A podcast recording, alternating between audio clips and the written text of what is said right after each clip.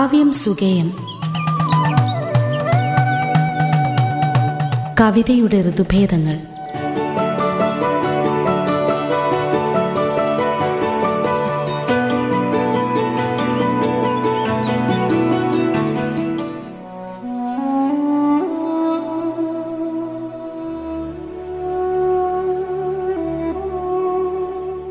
വണക്കം കാവ്യം സുഗീതത്തിലേക്ക് സ്വാഗതം. ചിലിയൻ വനത്തെക്കുറിച്ച് നെരൂദയുടെ ഒരു കുറിപ്പോടുകൂടി തന്നെ നമുക്ക് തുടങ്ങാം. നെരൂദ എഴുതുന്നു അഗ്നിപർവതങ്ങൾക്ക് ചുവടെ മഞ്ഞണിഞ്ഞ മലകൾക്കരികെ കൂറ്റൻ തടാകങ്ങൾക്കിടയിൽ മണം പാറ്റുന്ന മൗനം പേറുന്ന കെട്ടുപിണഞ്ഞ ചിലിയൻ വനം. അട്ടിയിട്ട കരിയിലകളിൽ എന്റെ കാലടികൾ പൂണ്ടുപോകുന്നു.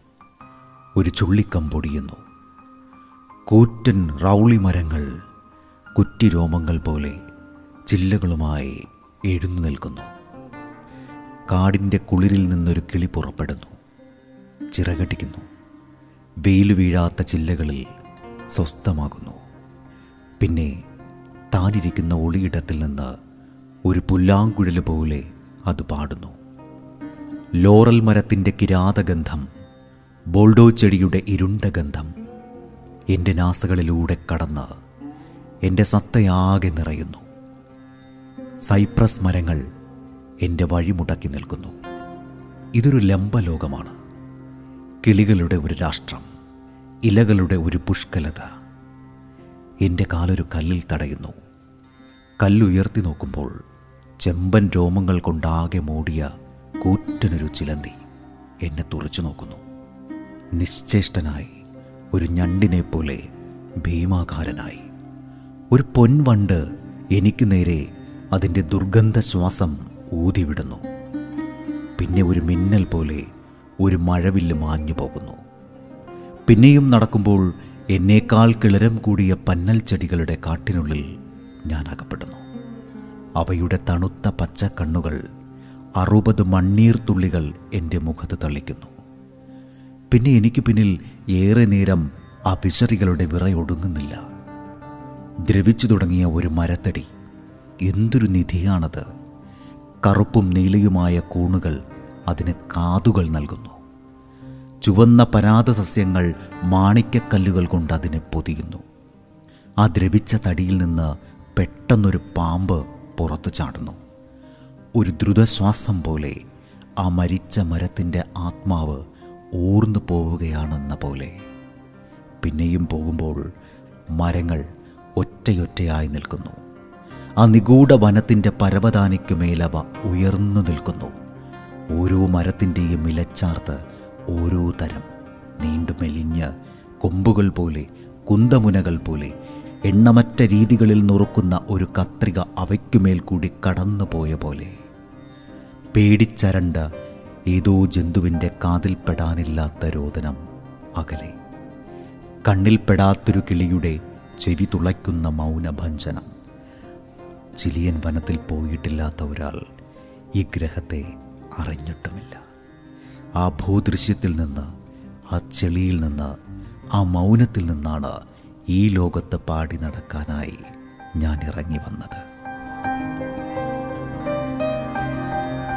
നെരൂദയുടെ ചിലിയൻ വനം എന്ന കുറിപ്പാണ് നമ്മൾ കേട്ടത്. കവിം സുഖയിതിൽ ഇന്ന് നമുക്ക് ഒരു അതിഥിയുണ്ട് കവയത്രി സന്ധ്യ ഇ. കഴിഞ്ഞ ലക്കത്തിന്റെ തുടർച്ചയാണ് ഈ ലക്കം. തൃശ്ശൂരുകാരിയായ കവയത്രിയാണ് സന്ധ്യ ഇ. പുതുക്കാട് പ്രജ്യോതി നികേതൻ കോളേജിലെ സ്റ്റാറ്റിസ്റ്റിക്സ് വിഭാഗം അസോസിയേറ്റ് പ്രൊഫസറായിരുന്നു അവർ. സാഗരനിദ്ര പേരില്ലാ വണ്ടിയിൽ അമ്മയുള്ളതിനാൽ ഈ മഴയുടെ ഒരു കാര്യം കൈക്കുടന്നയിലെ ബുദ്ധൻ എന്നീ കവിതാ സമാഹാരങ്ങളും അനന്തരം ചാരുലത പടികൾ കയറുന്ന പെൺകുട്ടി എന്നീ കഥാസമാഹാരങ്ങളും കവയത്രി സന്ധ്യയുടേതായിട്ടുണ്ട്. നിരവധി കവിതാ പുരസ്കാരങ്ങൾക്ക് അർഹയാണ് ഈ കവയത്രി. സന്ധ്യ ഈയുടെ കാവ്യലോകത്തിലേക്ക് നമുക്ക് കടന്നു ചെല്ലാം. സുഗതകുമാരി കവിതകളും എനിക്ക് ഏറെ പ്രിയപ്പെട്ടതായിരുന്നു. നേരത്തെ സൂചിപ്പിച്ച കവിതകളിലുള്ള വാഗ്മയ ചിത്രങ്ങളെക്കാൾ അപ്പുറം മറ്റു ചില ഹൃദയത്തിൽ കൊളുത്തി വലിക്കുന്ന തരം ചില നിശബ്ദ വേദനകൾ അതുണ്ടാക്കുന്ന വേദന അനുഭവിച്ചതിന് ശേഷം നമുക്കുണ്ടാകുന്ന ഒരു എന്തെന്ന് പേരിടാനാവാത്ത ഒരു സുഖം അത് തരുന്ന ഒരു അനുഭൂതി. അങ്ങനെ സുഗതകുമാരി കവിത ചില സുഗതകുമാരി കവിതകൾ പ്രത്യേകിച്ചും എനിക്ക് ഏറെ പ്രിയപ്പെട്ടതായിരുന്നു. എന്റെ സ്കൂൾ കോളേജ് കാലഘട്ടങ്ങളിൽ പിന്നീട് ഹോസ്റ്റലിൽ ഉണ്ടായിരുന്ന കാലഘട്ടങ്ങളിൽ പലപ്പോഴും ഒറ്റയ്ക്കിരുന്നപ്പോൾ ട്രെയിൻ യാത്രകളിലൊക്കെ മനസ്സിലേക്ക് അറിയാതെ വന്ന് പാറി വീണിരുന്ന ഒരു പൂവിതൾ എന്ന പോലുള്ള സുഗതകുമാരിയുടെ വരികൾ ഇങ്ങനെയാണ്. ഒറ്റത്തന്തി തൊടുത്ത തമ്പുരുവുമായി ഞാൻ എന്റെ നൂറ്റാണ്ടുകൾ കറ്റം തോറും അലഞ്ഞു. പാടിടുവതോ? ഹാ നിന്റെ ഗാനങ്ങൾ താൻ. അറ്റം കാണുവതല്ല ഈ വഴി. തളർന്നൊട്ടൊന്നു നിൽക്കിൽ സ്വരം ചെറ്റങ്ങാനിടറിയിടുകിൽ. തവമിഴിക്കോണും കലങ്ങാവതോ? ഈ ഏകാന്തതയുടെ ശബ്ദം ഒരിക്കലും എന്നെ വിട്ട് പോയിട്ടില്ല എന്നതാണ് സത്യം. ഇത്തരത്തിൽ ദുഃഖത്തോട് അല്ലെങ്കിൽ ദുഃഖമുണ്ടാക്കുന്ന അന്തരീക്ഷത്തോട് ഉണ്ടാക്കുന്ന എന്തെന്നറിയില്ലാത്ത ഒരിഷ്ടം. ദുഃഖസാന്ദ്രമെങ്കിലും വേദനയിൽ നിന്ന് ഉയർക്കൊള്ളുന്ന ആ ഒരു ഒരു അനുഭവം. അത് തന്ന ഒരു കവിതയാണ് റഫീഖ് അഹമ്മദിന്റെ തോരാമഴ. ഉമ്മുക്കൊലൂസു മരിച്ചെന്നു രാത്രിയിൽ ഉമ്മ തനിച്ചു പുറത്തു നിന്നു. ഉമ്മുക്കുലൂസു മരിച്ചെന്നു രാത്രിയിൽ ഉമ്മ തനിച്ചു പുറത്തു നിന്നു. ഉറ്റവരൊക്കെയും പോയിരുന്നു മുറ്റമോ ശൂന്യമായി തീർന്നിരുന്നു. ഉറ്റവരൊക്കെയും പോയിരുന്നു. മുറ്റമോ ശൂന്യമായി തീർന്നിരുന്നു. ഉമ്മുക്കുലൂസു മരിച്ചന്നു രാത്രിയിൽ. ഉമ്മ തനിച്ചു പുറത്തു നിന്നു. വാടകയ്ക്കായിട്ടെടുത്ത കസേരകൾ ഗ്യാസ് ലൈറ്റ് പായകൾ കൊണ്ടുപോയി. വേളിക്കൽ പണ്ടവൾ നട്ടൊരു ചെമ്പകച്ചോടോളമപ്പോൾ ചോടോളമപ്പോൾ ഇരുട്ടുവന്നു ചിമ്മിണി കൊച്ചു വിളക്കിന്റെ നേരിയ കണ്ണീർ വെളിച്ചം തുടച്ചു നിന്നു. ഉമ്മറക്കൽ പഠിച്ചോട്ടിലവളഴിച്ചിട്ട് ആചരിൽ പൊന്നുരുമ്മി നോക്കി. പുള്ളിക്കുറിഞ്ഞ് നിസ്സംഗയായി പിന്നിലെ കല്ലുവെട്ടാങ്കുഴിക്കുള്ളിലേറി.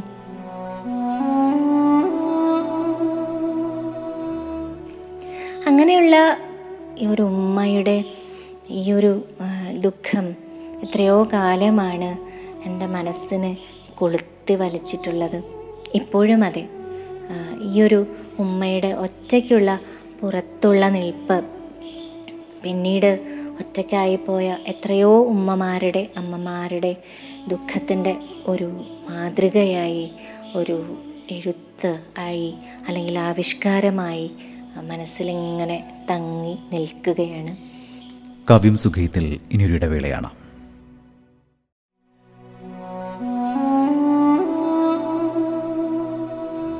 റേഡിയോ കേരളയിൽ നിങ്ങൾ കേട്ടുകൊണ്ടിരിക്കുന്നത് കാവ്യം സുഖയം കവയിത്രി സന്ധ്യ ഈക്കൊപ്പം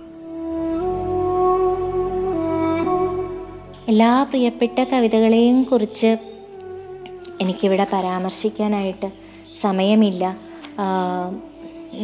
അതുകൊണ്ട് ചില കവിതകളെ വിട്ട് ചില കവിതകളെ കുറിച്ച് മാത്രം പറയാനായി സാധിക്കുന്നുള്ളൂ. കവിതാ ലോകത്തിലെ എന്റെ ഒരു ജീവിതത്തിനെ വിട്ട് കണക്കിന്റെ ലോകത്തിലായിരുന്നു ഞാൻ എന്റെ ഉപജീവനമാർഗം തേടിയത്. കവിത എന്നെയോ ഞാൻ കവിതയെയോ ഉപേക്ഷിച്ച കറുത്ത നാളുകളായിരുന്നു പിന്നീട്. പിന്നെ ഒരു നിയോഗം പോലെ വർഷങ്ങൾ കഴിഞ്ഞ് കവിത തന്നെ എന്നെ തേടി വന്നു പഴയൊരു പ്രണയം പോലെ. അങ്ങനെ വീണ്ടും ഞാൻ എഴുതാൻ തുടങ്ങി.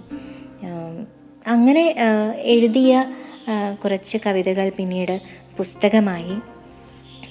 അതിൽ കവിതയെക്കുറിച്ച് എഴുതിയ ഒന്ന് രണ്ട് രണ്ട് മൂന്ന് കവിതകളെക്കുറിച്ച് മാത്രം ഞാനിവിടെ ഒന്ന് പറഞ്ഞു പോവുകയാണ്. കവിത ചൊല്ലുകയല്ല ഗദ്യകവിതയായതിനാൽ അത് വായിക്കുകയാണ്. ഒരു ഒരു കവിയുടെ ഒരു പ്രശ്നം എനിക്ക് തോന്നിയിട്ടുള്ളത് ഇന്നിൽ വർത്തമാനകാലത്തിൽ ജീവിക്കാൻ ചിലപ്പോൾ ആകില്ല എന്നുള്ളതാണ്. കവിതയ്ക്ക് വേണ്ടി അറിഞ്ഞറിയാതെയോ നടക്കുമ്പോൾ വീട്ടിലെ ചില തിരിച്ചു വിളിക്കലുകൾ അല്ലെങ്കിൽ നാട്ടിലെ ചില ഇടപെടലുകൾ കുടുംബം അതിന് വേണ്ട ചില ചുറ്റുപാടുകൾ ഒരുക്കൽ ഇതൊക്കെ കവിയെ വല്ലാതെ ബാധിക്കുന്നുണ്ട്. അങ്ങനെയുള്ള തോന്നലിൽ നിന്ന് വന്ന ഒരു കവിതയാണ് ആർക്ക് വേണം കവിതയെ?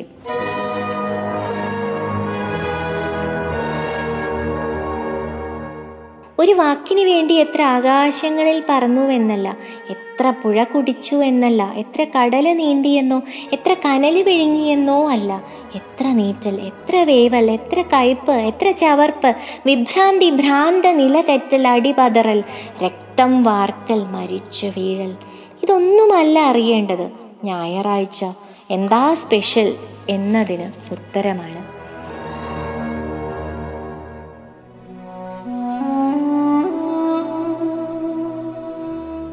ഈ കവിത സംഘടിത എന്ന മാഗസീനിൽ രണ്ടായിരത്തി പതിനെട്ടിൽ പ്രസിദ്ധീകരിച്ച ഒരു കവിതയാണ്.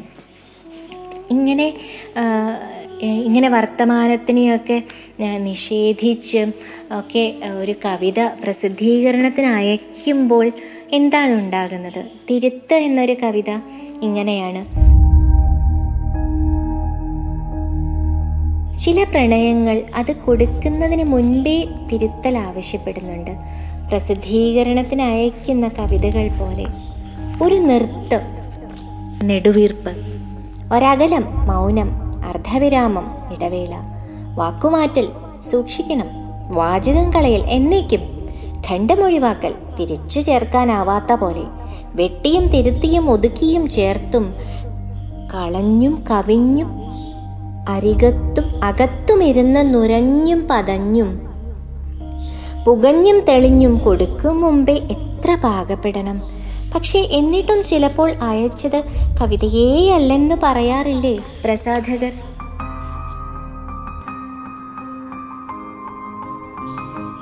ഇനി അങ്ങനെ അഥവാ ഒരു കവിത പ്രസിദ്ധീകരിച്ച് വന്നാൽ അതെങ്ങനെയാണ് വായിക്കപ്പെടുക? അത് കവിയുടെ ചിന്തയ്ക്ക് അപ്പുറത്താണ് എങ്കിൽ പോലും ചിലപ്പോൾ ഞാൻ അങ്ങനെയും ചിന്തിക്കാറുണ്ട്. എന്റെ ഒരു കവിത എങ്ങനെയാണ് ഒരു വായനക്കാരൻ വായിക്കുക? കവിത വായിക്കുമ്പോൾ എന്ന കവിത.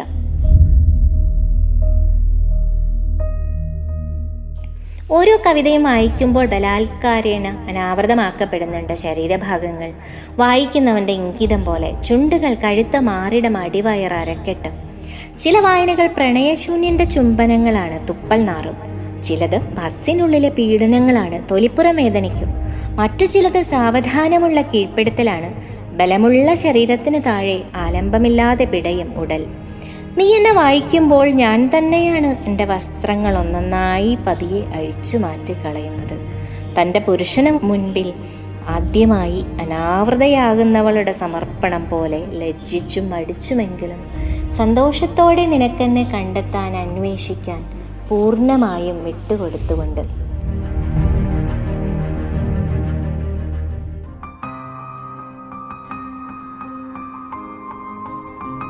ഭാഷാപോഷണിയിൽ പ്രസിദ്ധീകരിച്ച ഒരു കവിതയാണിത്. ഇനി മറ്റൊന്ന് കവിതയെക്കുറിച്ചുള്ള കവിതകൾ മാത്രമാണ് വായിക്കുന്നത് എന്ന് പറഞ്ഞല്ലോ. ഞാൻ എന്നെക്കുറിച്ച് തന്നെ ചിന്തിക്കാറുള്ളത് ഞാനൊരു എഴുത്തുകാരി ആണോ അല്ലേ എന്നുള്ളതാണ്. എഴുത്തുകാരി എന്ന കവിത.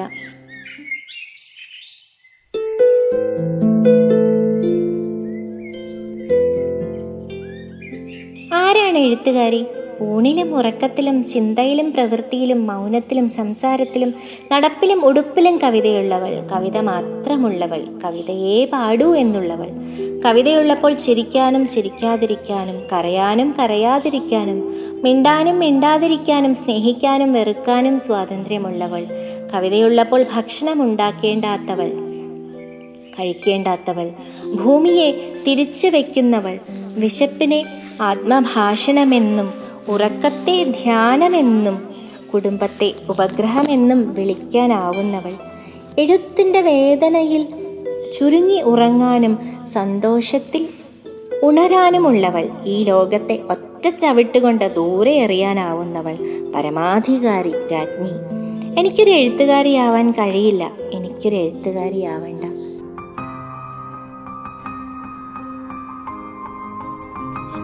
എന്റെ ചുറ്റുമുള്ള ലോകത്തിനെ മുഴുവനായി നിഷേധിച്ചുകൊണ്ട് എനിക്ക് അല്പമെങ്കിലും സ്വാതന്ത്ര്യവും അവകാശവും ഉള്ളതിനെയൊക്കെ മാറ്റി വെച്ചുകൊണ്ട് എനിക്ക് എന്തെങ്കിലും പൂർണമായി കവിതയിലേക്ക് മുങ്ങാനോ ഒരു കവിത കവിയാണെന്ന് അവകാശപ്പെടാനോ ഒക്കെ പറ്റുമോ എന്നുള്ള ചോദ്യത്തിന് പലപ്പോഴും പറ്റില്ല എന്ന് തന്നെയാണ് ഉത്തരം.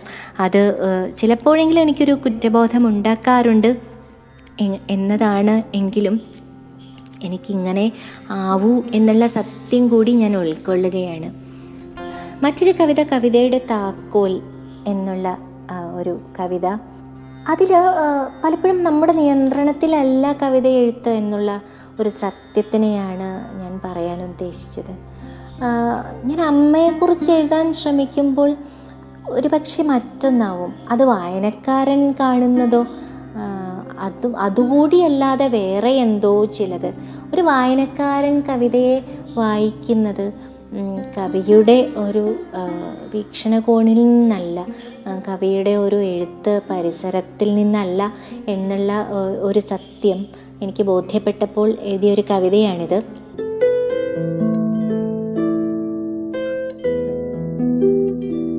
അമ്മയെപ്പറ്റി കവിത എഴുതിയപ്പോൾ ഏതോ അജ്ഞാത ഗ്രാമത്തിൽ വിയർത്തും തളർന്നും ഒറ്റയ്ക്ക് പണിയെടുക്കുന്നവളെങ്കിലും ഉൾക്കരുത്തുള്ള ഒരു ഗ്രാമീണ കർഷക സ്ത്രീയെ അത്രേ കണ്ടത് വായനക്കാരൻ. പുഴയെക്കുറിച്ച് എഴുതിയപ്പോൾ ഓർത്ത് സങ്കടപ്പെട്ടത് ആമസോൺ കാടുകളെക്കുറിച്ചും പൂമ്പാത്തകളെക്കുറിച്ചും അത്രേ. മഴയെക്കുറിച്ച് എഴുതിയപ്പോൾ കടലിനെക്കുറിച്ച് ഓർത്തു അത്രേ മകളെക്കുറിച്ച് എഴുതിയപ്പോൾ സൗമ്യയെയും ക്രിസ്തുവിനെക്കുറിച്ച് എഴുതിയപ്പോൾ ഗാന്ധിയെയും യുദാസിനെക്കുറിച്ചായപ്പോൾ ഗോഡ്സിയെയും ബുദ്ധനെക്കുറിച്ച് എഴുതിയപ്പോൾ യതിയെയും കിണറിനെക്കുറിച്ച് എഴുതിയപ്പോൾ തവളയെയും കാറ്റിനെക്കുറിച്ച് എഴുതിയപ്പോൾ സ്വാതന്ത്ര്യത്തെയും ഓർമ്മ വന്നത്രേ. വീടെന്നെഴുതി കണ്ടപ്പോൾ വീണ്ടും അമ്മയെക്കുറിച്ച് ഓർത്തുവത്രേ. കവിതയെ നീ കുടിയിരിക്കുന്ന അറകളുടെ താക്കോലുകൾ എപ്പോഴും മാറിപ്പോകുന്നതെന്തേ? അഥവാ ശരിയായിട്ട് ഉള്ളത് ശരിയായതിട്ട് തുറക്കുന്നത് നിന്നിലേക്കുള്ളത് അല്ലെന്നുണ്ടോ?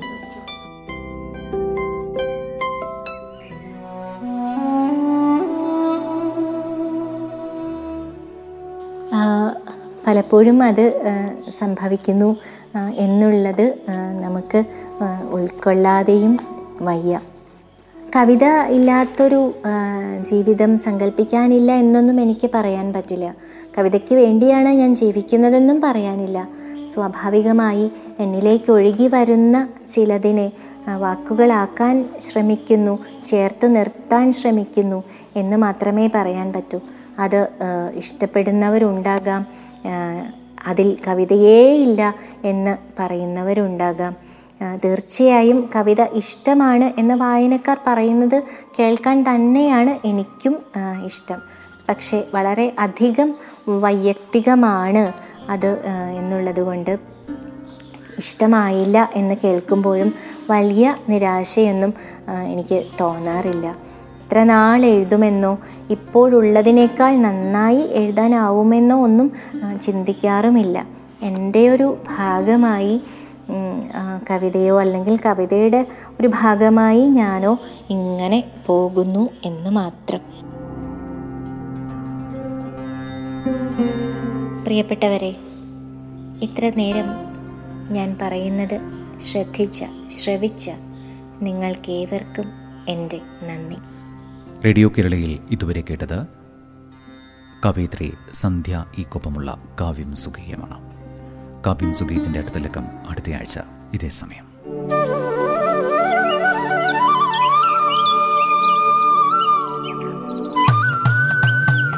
കാവ്യം സുഗേയം. കവിതയുടെ ഋതുഭേദങ്ങൾ. അവതരണം ആവിഷ്കാരം ഉണ്ണി പ്രശാന്ത് ശബ്ദമിശ്രണം അമൽനാഥ് ആർ.